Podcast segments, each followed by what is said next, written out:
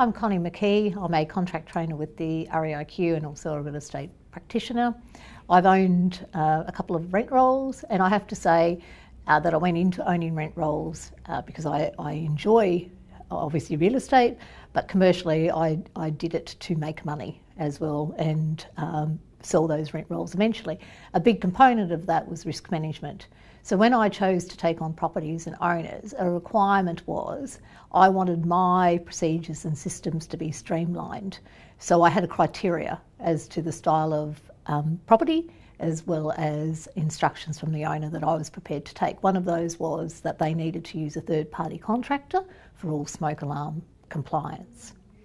I was very grateful that I chose to adopt that as a business practice because one day I was coming back from a swim meet with my daughter and I had the phone call telling me a block of flats had burnt down. Of course, I was concerned that you know no one had um, been injured, which I was assured that was okay.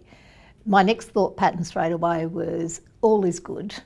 We used smoke alarm solutions. The properties have had their compliance checks.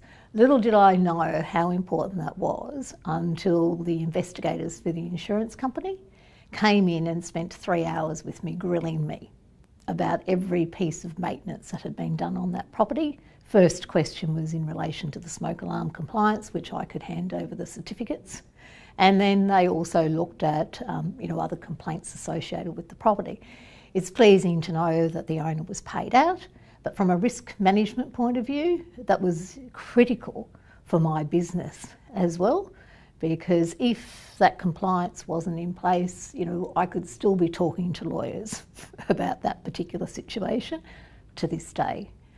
So when you're looking at a business, you need to make sure that if you are recommending third party providers to take on a responsibility on behalf of your owner, that they are reputable, they're established, and that they will make sure they look after the owner's interests so that you're not compromised if the job isn't done correctly, and then the owner's got to get someone else to fix it. Because you will lose the management because they will lose trust in your credibility as well.